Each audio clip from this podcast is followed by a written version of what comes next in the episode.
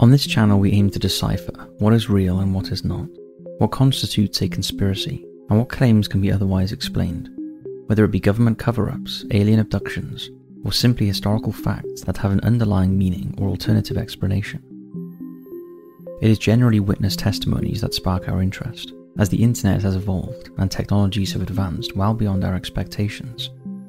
Video footage, photographs, and tales of the unknown have circulated at an enormous rate Depending on your experience, it is sometimes easy to separate the unexplainable from the unrealistic, fact from fiction. In this video, we will investigate the strange tale that took place on a warm summer night at a rural farmyard in 1955, and the family who became so haunted by what they experienced that they had to leave their livelihoods behind. What did the Sutton family see and experience on that night? Would anyone believe them? What would become of those haunted souls, and what explanations are there for what they endured? No internet, no phones, just a terrified family trying to make sense of the fear and turmoil at something they couldn't explain. It's story time, everyone, so settle in and get comfortable as we begin this edition of Destination Declassified.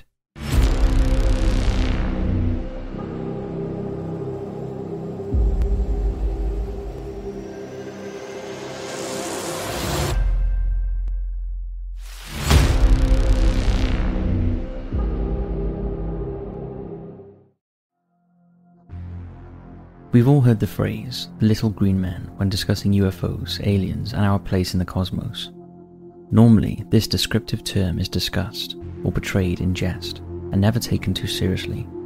However, in the case of the Sutton family and their helper friend, Billy Ray Taylor, the shape, form, and terrifying creatures we laugh and joke about were unfortunately all too real for the residents of that isolated farm in Kentucky. Let's go back in time to August 21st, 1955 our tale begins on that long, hot summer evening as the sun was beginning to set over the lands of Kelly, the small, unincorporated community in the Christian county of Kentucky. One of the rural farms to reside in this small area belonged to Alma Sutton, or Lucky as the locals used to call him. Together, he lived a quiet, simple existence with his family. Glennie Langford, who was a widow, her two older sons and their wives, a brother in law, and the widow's three young children who were aged 7, 10, and 12. Alma was considered a hard worker who, like most country folk at the time, tended to his family and farmland without complaint and enjoyed the simple comforts in the unpainted three roomed house they were dwelled. Despite having no clean running water and being a bare household without a radio or telephone, the Suttons were completely cut off from the outside regions of Kelly, where they would be all alone as the encounter unfolded. Billy Ray Taylor, a 22 year old farmhand, would regularly visit the Suttons with his wife from their home in Pennsylvania, especially in the summer months to help Alma and his family with the farm and assist with other issues on the land. The pair had become good friends after meeting and working together on a traveling carnival and trusted each other's judgment and work ethic. After a long shift in the stifling heat, the men decided to settle in the living room for some well earned rest. The oppressive, dank conditions had pushed them to the limit physically, and so Billy Ray decided to head outside to gather a large pail of fresh water from the well just outside and near the porch of the house.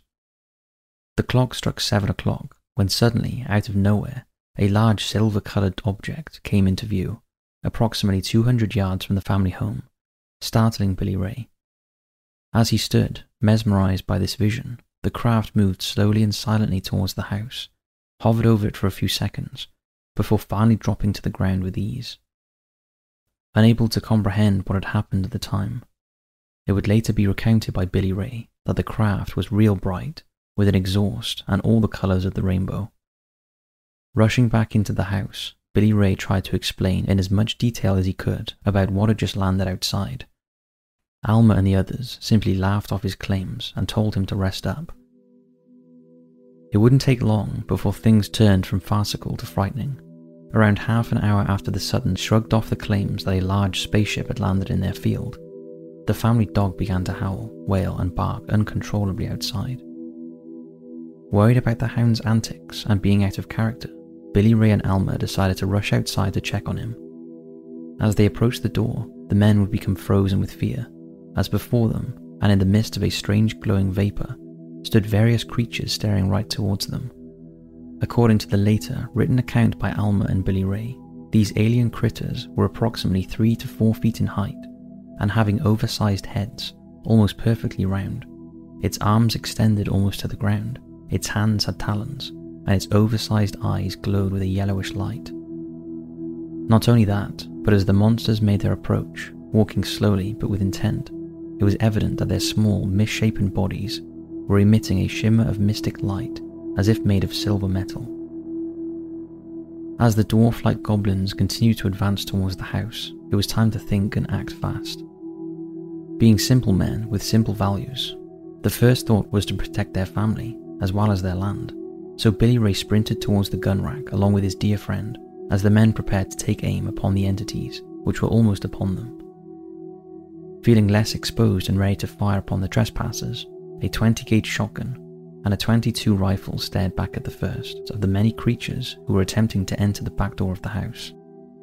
Both men fired, but to their surprise and horror, they watched as the thing was able to do an acrobatic flip, avoiding the bullets at close range and disappearing upwards into the pending darkness. Staring at each other, the farmhands couldn't believe what they had just witnessed, but immediately had to be on their guard as a second intruder was seen peering through the side window of the house. The men bolted towards it and shot in the direction of the fast moving fiend as it shifted towards a maple tree in the garden. Any confidence these strong, capable men had was rapidly diminishing, as again the alien was able to sideshift and spring away unharmed. It wasn't just the men that saw the attackers attempting their siege. Mrs. Langford recounted to a journalist that when she huddled next to Billy Ray, she saw one staring directly at her. According to her description, it looked like a five gallon gasoline can with a head on top and small legs. It was a shimmering bright metal like on my refrigerator. The alien, like the others, disappeared at rapid speed before they could take aim and fire. The final encounter came when Billy Ray was able to successfully hit his target. Ushering out of the living quarters onto the porch, which was covered with an overhanging roof, he would feel a gentle touch upon his head before whirling around and shooting the alien in the chest. However, his joy was short lived, as it apparently slowly floated towards the ground and sprinted back to the wooden area of the farm, seemingly unharmed. Sensing that their stand against these aliens was no good and would most likely end up with their own demise, Billy Ray, Alma, and his family retreated into the limited safety of the house. And so, for the next few hours, the Sutton family, along with their good friend, remained in that house, terrified, confused, and trying to formulate a plan as the entities outside surrounded the residence. As nighttime completely enveloped the farm, Alma consulted with his family that an escape route was possible. And so, with extreme bravery and determination, they made their last stand against the ever threatening aliens. One by one, the Suttons burst through the doors and sprinted towards the cars, which were parked out front and piled in as quickly as they could. As the clock struck 11 pm, they started their engines and sped off into the night, leaving in their wake multiple entities who simply watched them disappear towards safety. Arriving at Hopkinsville Police Station sometime later, all 10 members of the Sutton family, along with Billy Ray Taylor, attempted to recall and explain what had just happened to them. Police Sheriff Russell Greenwell immediately took action after listening to their horrific tale, later stating to journalists that these aren't the kinds of people who normally run to the police for help. What they do is reach for their guns. Noticing, however, that the young children were in a deep state of trauma, he would make sure that all necessary checks were made at the house and followed Alma back to the scene of the incident, complete with backup units. When they arrived, there was nothing.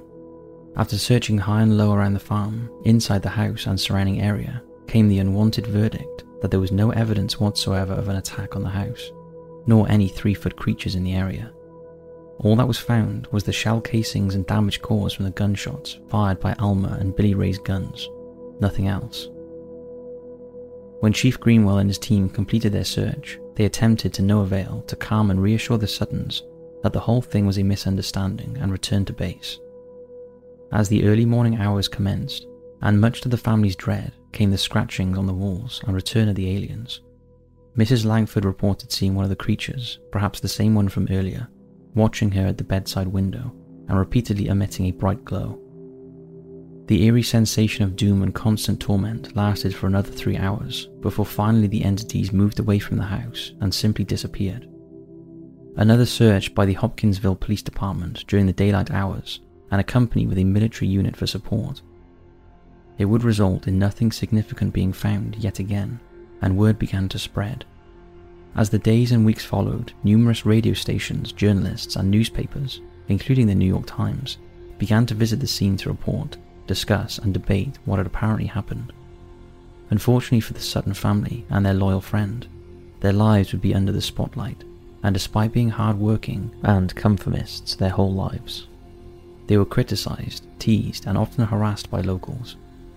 Feeling even more isolated than ever, they attempted to section themselves off completely by erecting no trespassing signs, which sadly did little to prevent those willing to tread the grounds they worked so hard to preserve. As the pressure increased on Alma Sutton and his family, they tried to deter those from entering the land by attempting to charge an admission fee 50 cents for entering, $1 for information, and $10 for taking pictures.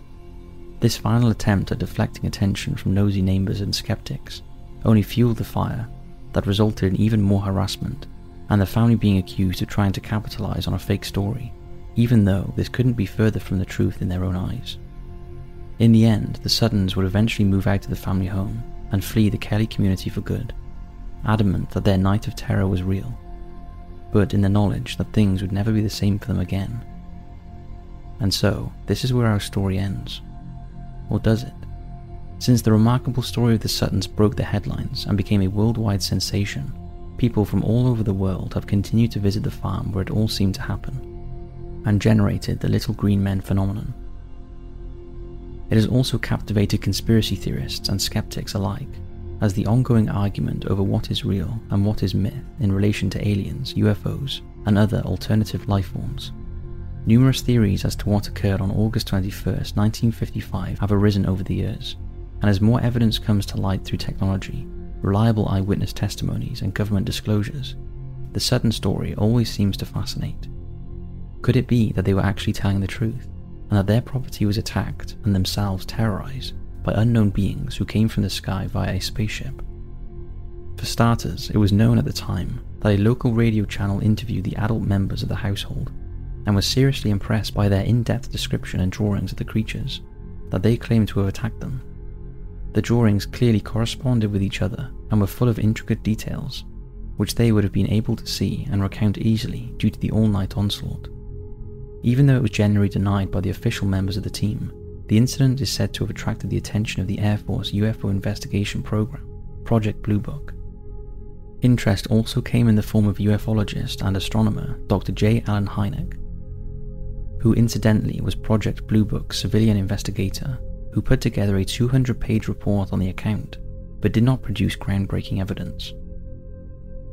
The local neighbours also claimed to hear a commotion and the gunshots at the time the family claimed to have fired upon their assailants.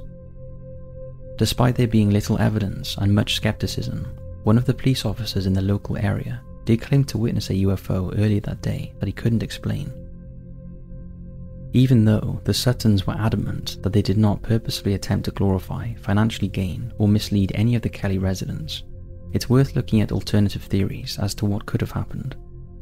The UFO that was seen by the on duty police officer and by the Suttons themselves could very well have been a small meteor, which was recorded in the vicinity that day, according to paranormal investigator Joe Nickell.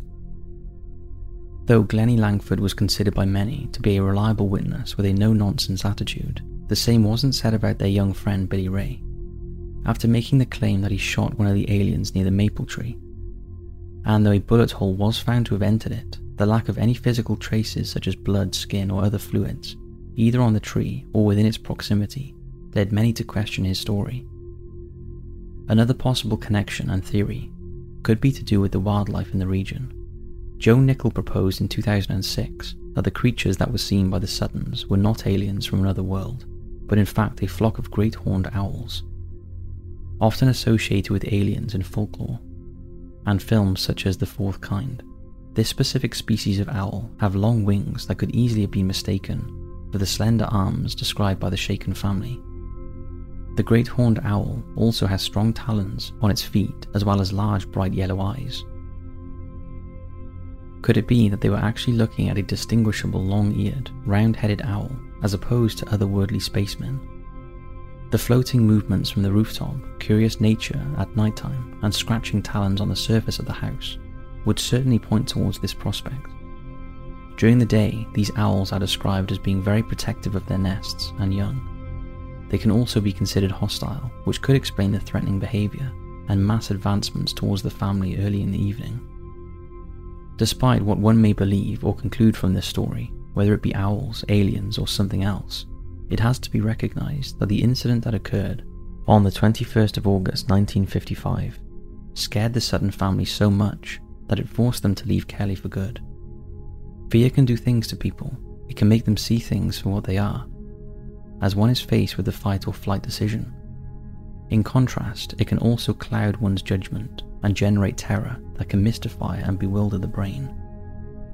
With no evidence, photographs, or grainy footage to dissect, perhaps the scariest thing of all is knowing that the Sutton family and their lifelong friend spent the rest of their lives haunted by a story that no one believed happened to them. The question is do you?